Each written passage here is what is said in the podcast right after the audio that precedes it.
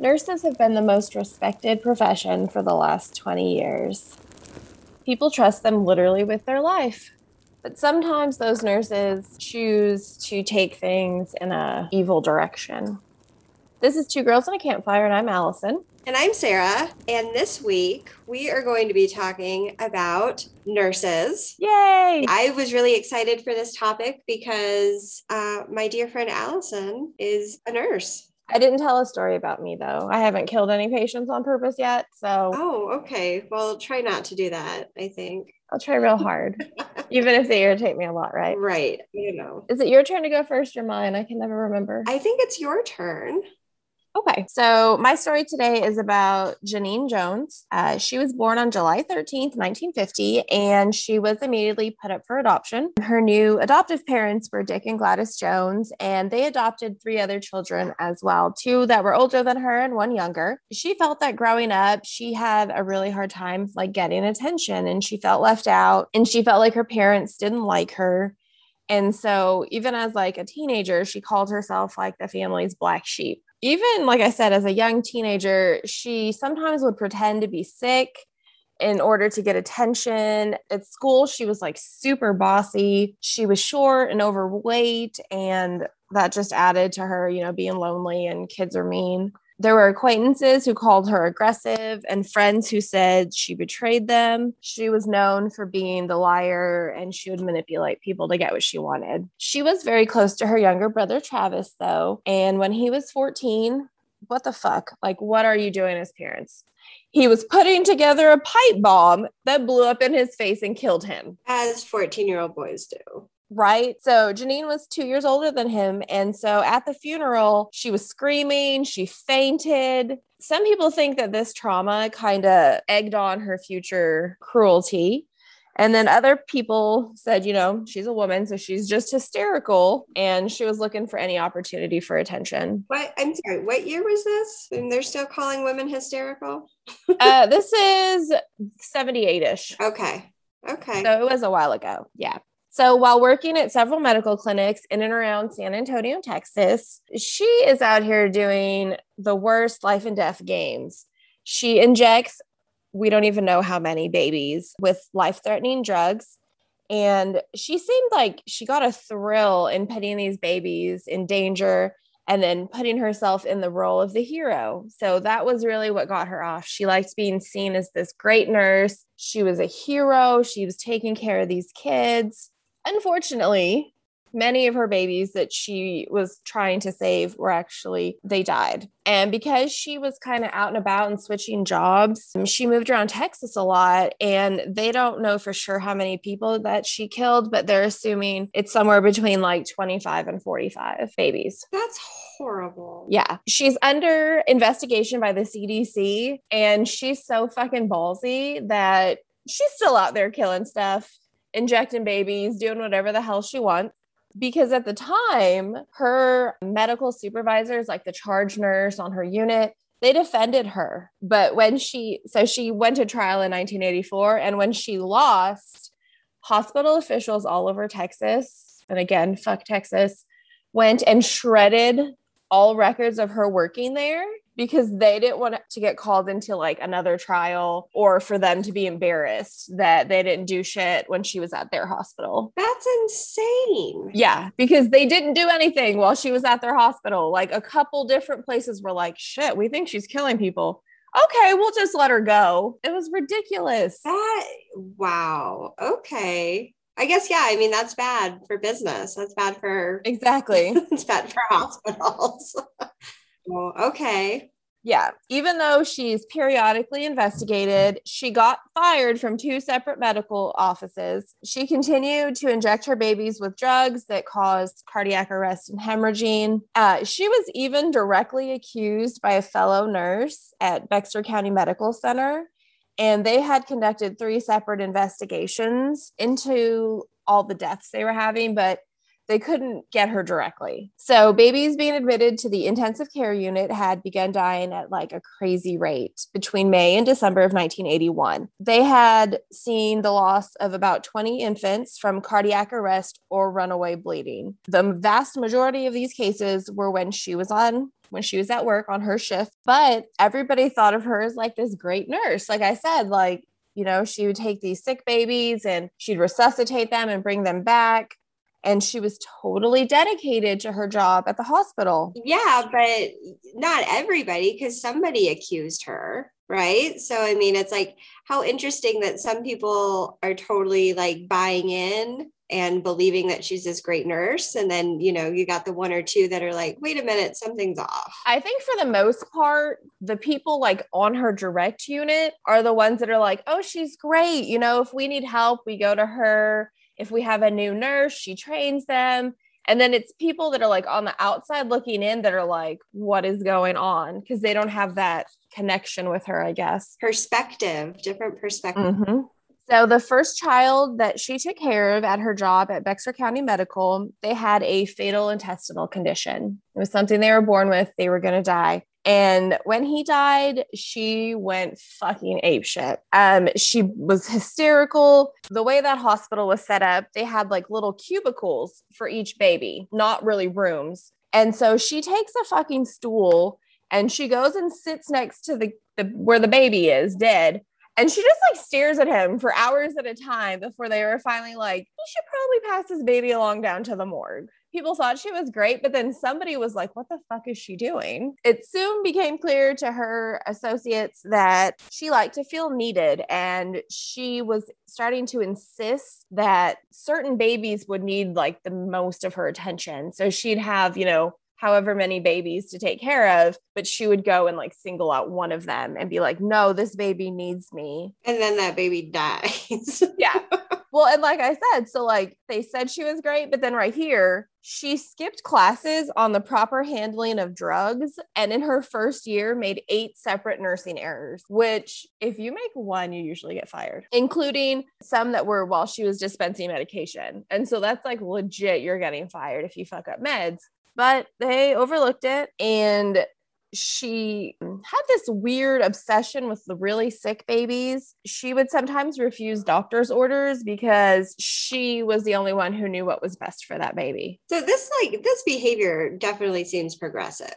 Like she's getting worse. Right. Yeah, cuz she keeps getting away with it. So she's like, "What do you mean I can do whatever I want?" While all of those medication and just nursing errors she made were all grounds for dismissal, also, she came in drunk one night. Not only did they let her work, they didn't fire her. What? This is like Nurse Jackie. What is you can't go to work drunk? Yeah. But her head nurse, Pat Belko, liked her and protected her. And that helps with her like feeling invincible, like she could do whatever the hell she wants. She never liked to admit to mistakes.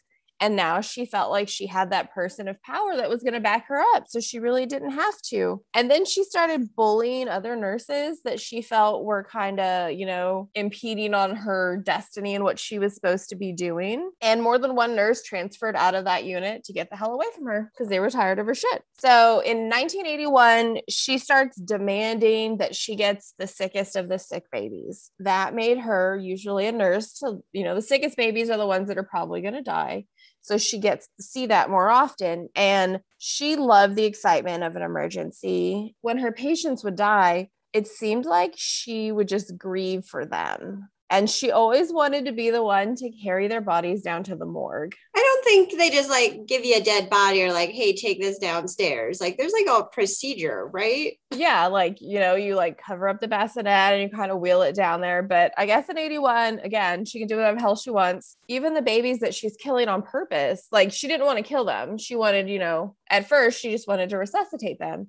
But when they die, like she still loses her shit and is like hysterical and crying and feels so terrible that they died. So then it started to become clear that the kid, the babies that are dying, didn't have problems that should have been fatal. Like they were sick, but they weren't like terminally sick. And the need for resuscitation was seemed really constant but only when she was working. I was actually reading this book called Deadly Medicine, which is about her. And in the book, they would talk about, and like we do it at work. So, like when you leave work, you're like, oh, my patients are fine. I'll see them tomorrow. Or if you know, like one is super sick, you're like, yeah, you know, they might not.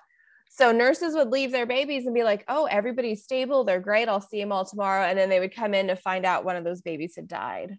And they were like, they were fine yesterday when I left. One child had a seizure in three days, had a seizure every day for three days in a row, but only three to 11 when she was at work. And she even, so she's so fucking confident that she can get away with anything. She even said during this kind of period, they're gonna start thinking I'm the I'm the death nurse. Like who the fuck says shit like that? Especially when you're actually doing it. I mean, this lady is obviously not all there, right? Like, who can kill a baby? I don't even like babies, and I wouldn't kill a baby. Right. So then a baby named Jose Flores, who was six months old, went into cardiac arrest while in her care. Um, he was revised, revived but then he went into cardiac arrest again the next day and he died from bleeding out. Um, one of the people who thought, you know, something weird was going on was one of the pediatricians. And so he wanted them to run toxicology on the baby's blood. It indicated that he had been overdosed with heparin and heparin is a it's a blood thinner. So the baby died from bleeding out because he got this huge amount of heparin which thinned his blood so he couldn't clot and no one had ordered it. That wasn't a medicine that he was taking so then Roland Santos, he was in the hospital for pneumonia. He started having seizures and then cardiac arrest and unexplained bleeding. And all of his stuff either started or got worse on her shift. And then that same doctor who had discovered the heparin overdose goes to the hospital and is like, dude, she's fucking killing these babies. We need to do something. The hospital kind of investigates, not really. Most of the nurses are still like, she's our best nurse. She's not doing it. How is that possible? Like, connect the dots, people. Yeah. And so, being a hospital, they don't want bad publicity. So they said, okay, we'll leave her alone. So then they have another baby that's she's on the pediatric ICU. So she's in PICU for, to recover from open heart surgery. He was doing really good, getting better. But then on her shift, he suddenly becomes lethargic his condition gets worse and worse, and he died. More batshit craziness. So after he dies, she grabs a fucking syringe with saline in it and freaking makes the sign. She squirts the water, squirts the water on this baby and the sign of the cross, and then did it to herself. I'm just like, what the fuck was everybody else thinking? Like, how could you think that was normal? She's such a good nurse. I'm like, even if you didn't think she was killing babies, like, wouldn't you be like, what the fuck are you doing? We don't squirt babies. We don't do that. Yeah, like I'm never going to the hospital again. This is ridiculous. this is so So then they start doing more inquiries and they're trying to figure out what's going on. And because, you know, they have the doctors who say she's doing it, the nurses say she's not, the hospital's kind of at like an impasse. They get a panel together with experts from other hospitals in the US and Canada. And they came down and met, and they were going to go through like records and see what was going on. And the panel goes and starts interviewing all of the staff. And they're super surprised when one of the other nurses flat out says that Genene is killing these babies. But the panel doesn't really come to any conclusions. But they did suggest that the hospital get rid of Jones and the nurse who accused her. And conveniently, Nurse Jones and this other nurse are LPNs. So they're licensed practical nurses. So the hospital decides that the best way to do it is to make it so that only registered nurses are allowed to work in the PICU. Jones and that other nurse are let go However, they gave her a fucking great endorsement. They sent her with a reference letter that she was great and here's all this stuff. She's so awesome. We just totally had to fire her because she kills a lot of babies. But you should hire her. just don't put her near the children.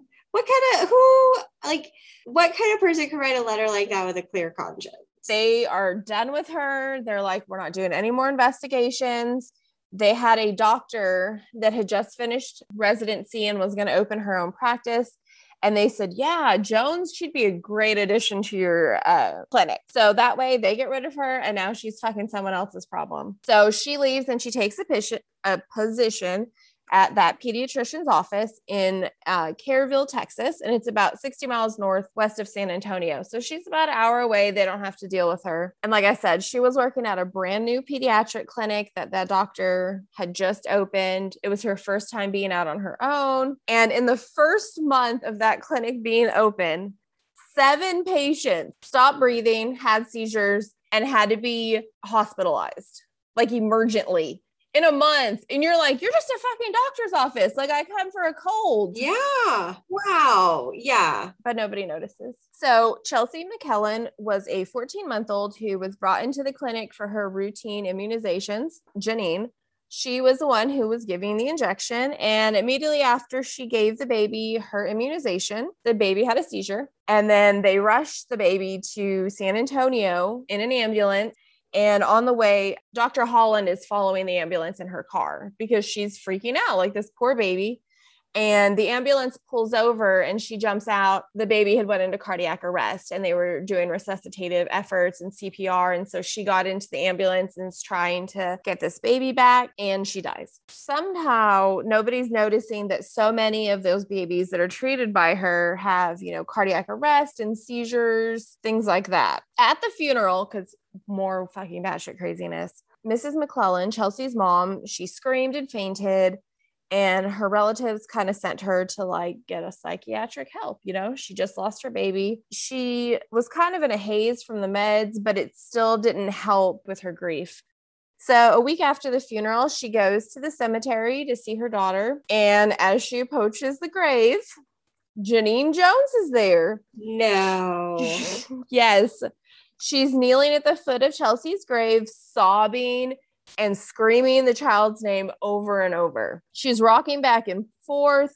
She looks like she's in like super deep anguish, almost as if Chelsea had been her daughter. Um, Chelsea's mom is like, What the hell are you doing here?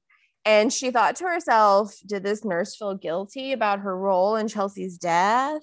she thought to herself, Did the nurse feel guilty about her role in Chelsea's death? Perhaps she had neglected to do something that had made that difference. So like even the mom's like, well maybe she, you know, should have done something better. When she says that to her, Jones just looks at her like a completely like blank stare and she got up and walked away. When she was gone, Chelsea's mom looks down and notices that Jones had left like a little thing of flowers but she had taken a bow from her grave. They had put like one of her like hair bows down on the grave and she fucking took it. Ah, and the souvenir collecting begins. Right. So, with Dr. Holland having all of those cardiac arrests and things, the police start investigating. Like these parents are like, what the fuck? They're originally looking at the doctor because they're like, it's your practice, you know what's going on, right? She is going through the office and she's trying to like see what's going on, you know, to protect herself. Nurse Jones tells her, Oh, you know how I lost that bottle of succinylcholine in the hospital? So I ordered a new bottle. Well, I found the bottle. So now we have two. And she was like, You didn't tell me you lost that bottle. She's like, Yes, I did. You must have forgot. So she go the doctor goes and like looks at both the bottles and she sees that one of them has two puncture marks. So it's like a little vial of medicine and the top has like a rubber stopper on it. And so to draw up medicine, you stick a needle in it, pull it out because it's like multi-use. So they had never used it at the clinic. So why would it have two needle punctures? So contents, oh also it was in a locked storage closet that only her and Genene had access to. So the contents of that full bottle were later found to be heavily diluted with water. And it is estimated that only about 20% of the vial was actually drug. The rest of it was water. It's a paralytic. So it causes paralysis of all your skeletal muscles. So, like your diaphragm. It's used as part of general anesthetics. A patient can't breathe while they're under the influence of this drug. But if they're, you, you know, under anesthesia, they're on a vent and they're being bred breathing for them. So you don't need it. But in small children, children, cardiac arrest is the result. And they went ahead and exhumed Chelsea's body and tested her tissues, and it was caused by that muscle relaxant. Dun dun dun. Yeah. So at the same time, when she first starts at this clinic, Jones is telling other nurses that she wants to create a pediatric ICU in Kerrville. The other nurses are like, there's not that many seriously ill children. And the few that are, we just drive them to San Antonio. And so she tells them they're out there. All you have to do is find them or, you know, make them. There's about to be so many sick Right? kids.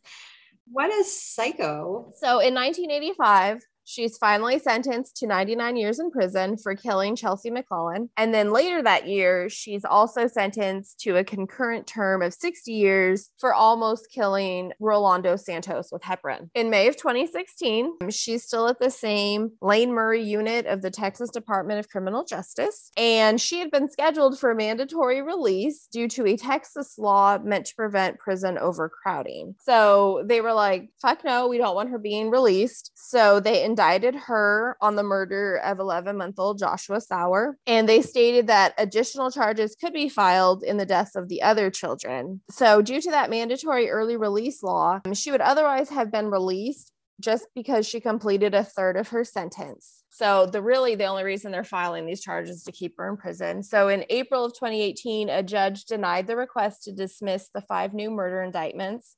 And on January 16th, 2020, she pled guilty to the murder of 11 month old Joshua Sawyer. And as part of a plea deal with the other four charges of murder were dropped, and she was sentenced to life in prison. And she will not be eligible for parole until she is 87 years old. And I just think, like, how many of those poor freaking babies would still be alive if these hospitals had done an actual investigation or even stopped fucking giving her, you know, recommendations Yeah, I mean, I like, yeah, I mean, I don't know. How do you, how do you say like, don't hire this person? There's been a lot of suspicious deaths on her on her shifts. Like, I guess you can't really say that either. But I just, you know, this is why, like, this is a little controversial. But I mean, there was no security systems back then. There weren't like cameras the way that there are now, and so like, yeah, people could get away with a lot of weird shit if you're the only pediatric nurse on the overnight yeah shift? who's there to watch you?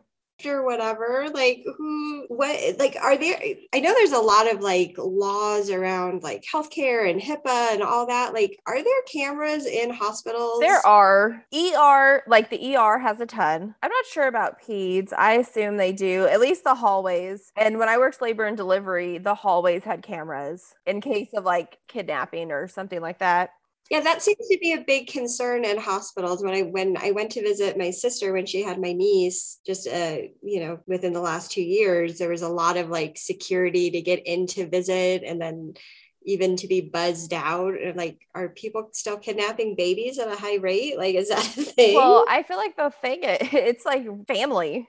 Oh yeah maybe. It's like you know dad doesn't have custody or you know dad finds out it's not his baby or like weird shit like that i think is i don't think random people are just going in the hospital and taking babies Yeah. but that used to be a thing right? Yeah. like that used to be a thing when they kept all In those the babies 80s. in that one room in the nursery right? Yeah. Interesting. I you know i never thought about it like from that perspective but that makes sense. And like medicine is in like it's called an omnicell and it's this big giant cabinet and you have to scan your badge you have to put in your fingerprint and then you pick what patient you're going to and you can only pull meds that have been ordered for that patient. So you don't have like this open access of oh here let me grab some heparin or oh here let me grab this you can only grab specifically what that patient's supposed to get which i mean you could still swap it or something and you know save it for later i guess but for the most part it's fairly difficult yeah i mean at least it's a better tracking system than here's a cabinet that everybody walks by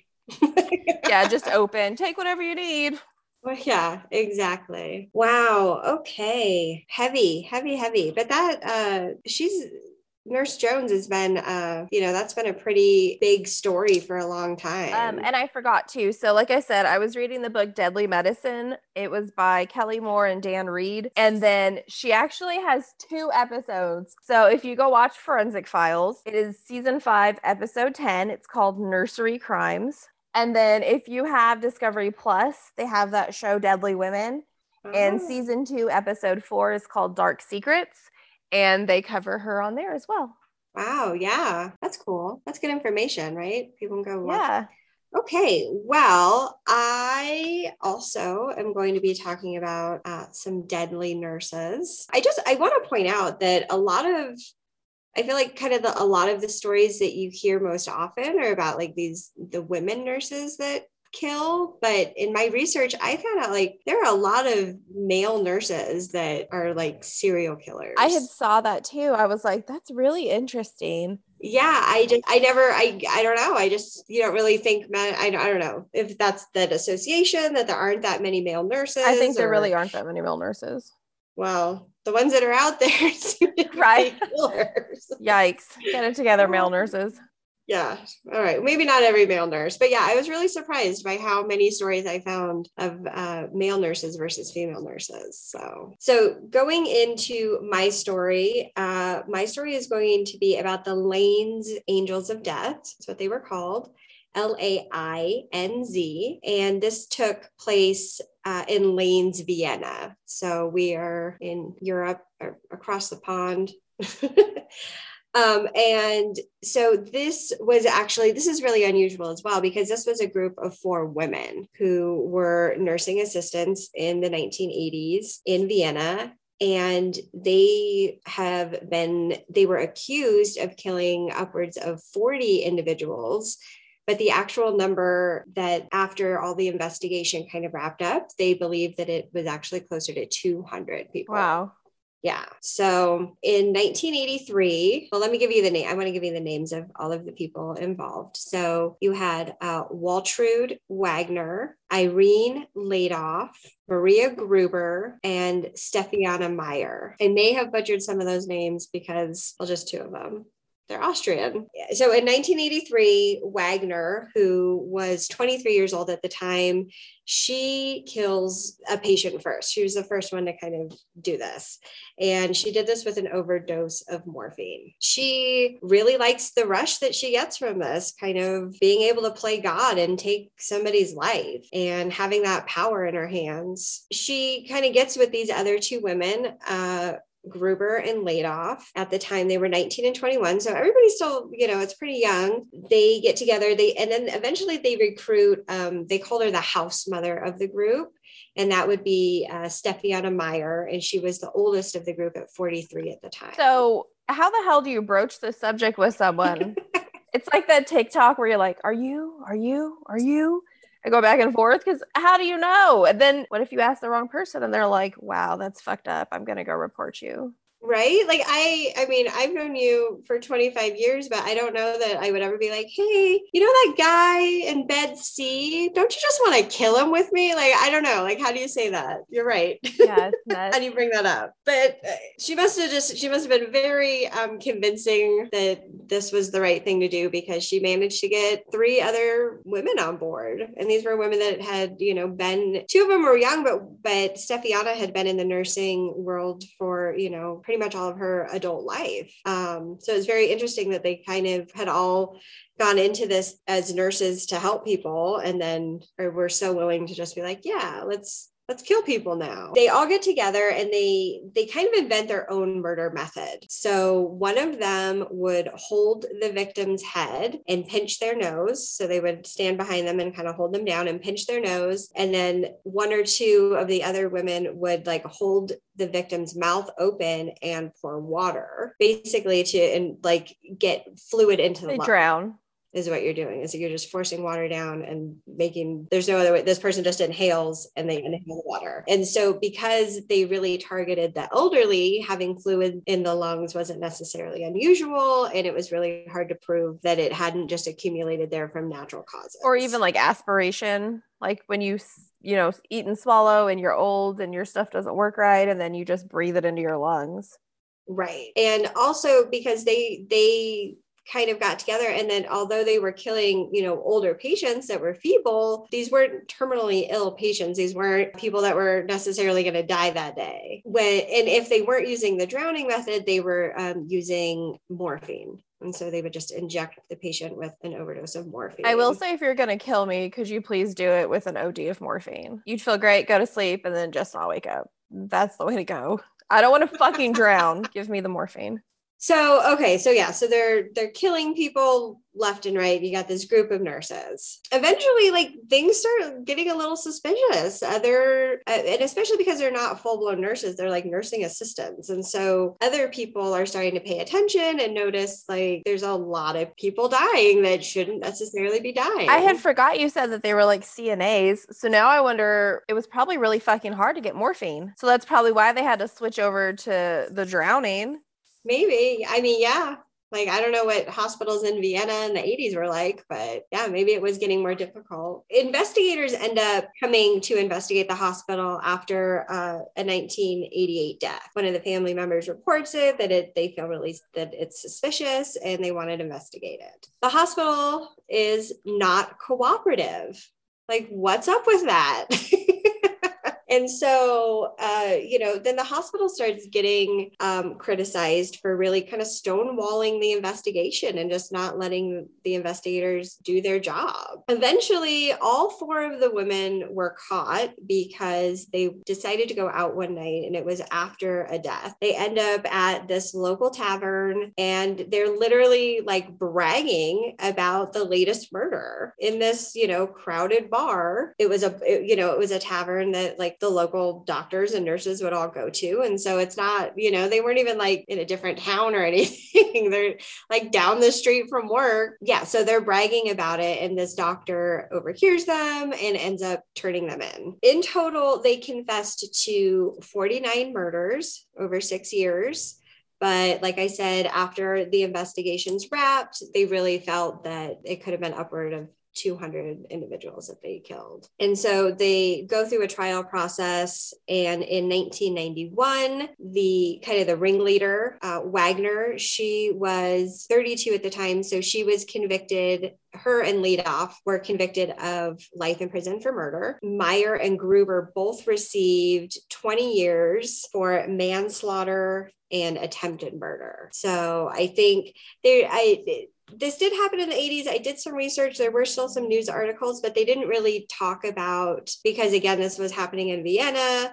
There, there wasn't a whole lot of information about who did what. Uh, but I think from the charges, we can deduce that probably uh, Meyer and Gruber maybe like held down the patients and didn't actually, you know, or maybe they just helped secure the medication but didn't administer the morphine. Well, and I was thinking too that if you cop a plea, you get lesser charges. So I wonder if they were like, oh, yeah, it was totally her. Here's what happened. And then pled down. Right. I mean, yeah, that could have totally been a thing as well. Yeah. So everybody was convicted in 1991. So in 2008, the Austrian government announced that they would be releasing Wagner and Leidolf. Again, you know, like good behavior I guess. And the accomplices, Gruber and Meyer, that had been convicted of the lesser charges, they had been released a few years prior. They didn't give an exact release year, but they just said a few years prior. None of these women really fulfilled their sentencing. And not only were they released, but they were also all given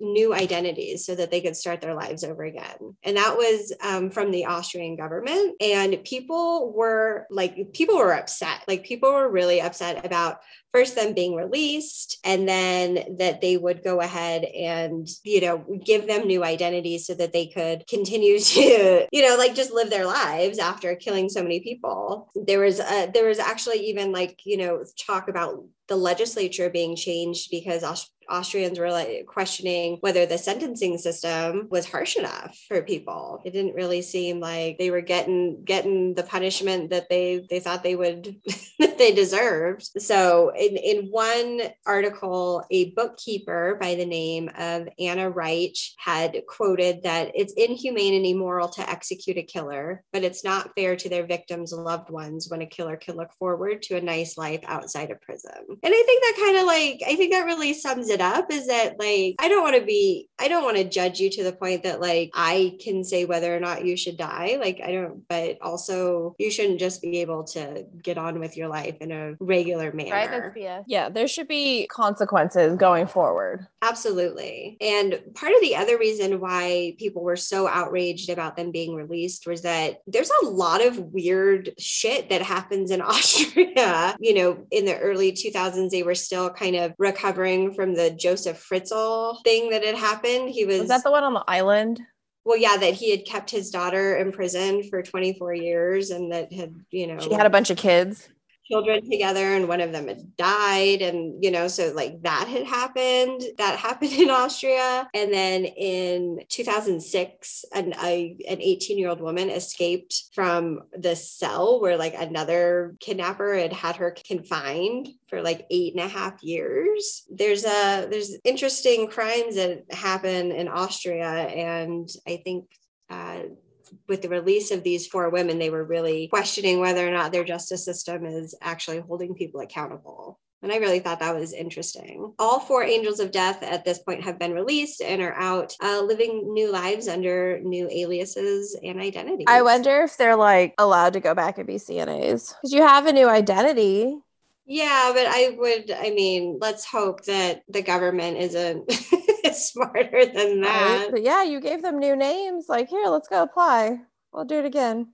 I think if they're going to be released, they should just be forced to stay at home and be like data processors for like really boring numbers or something. They have to call fucking cold call people.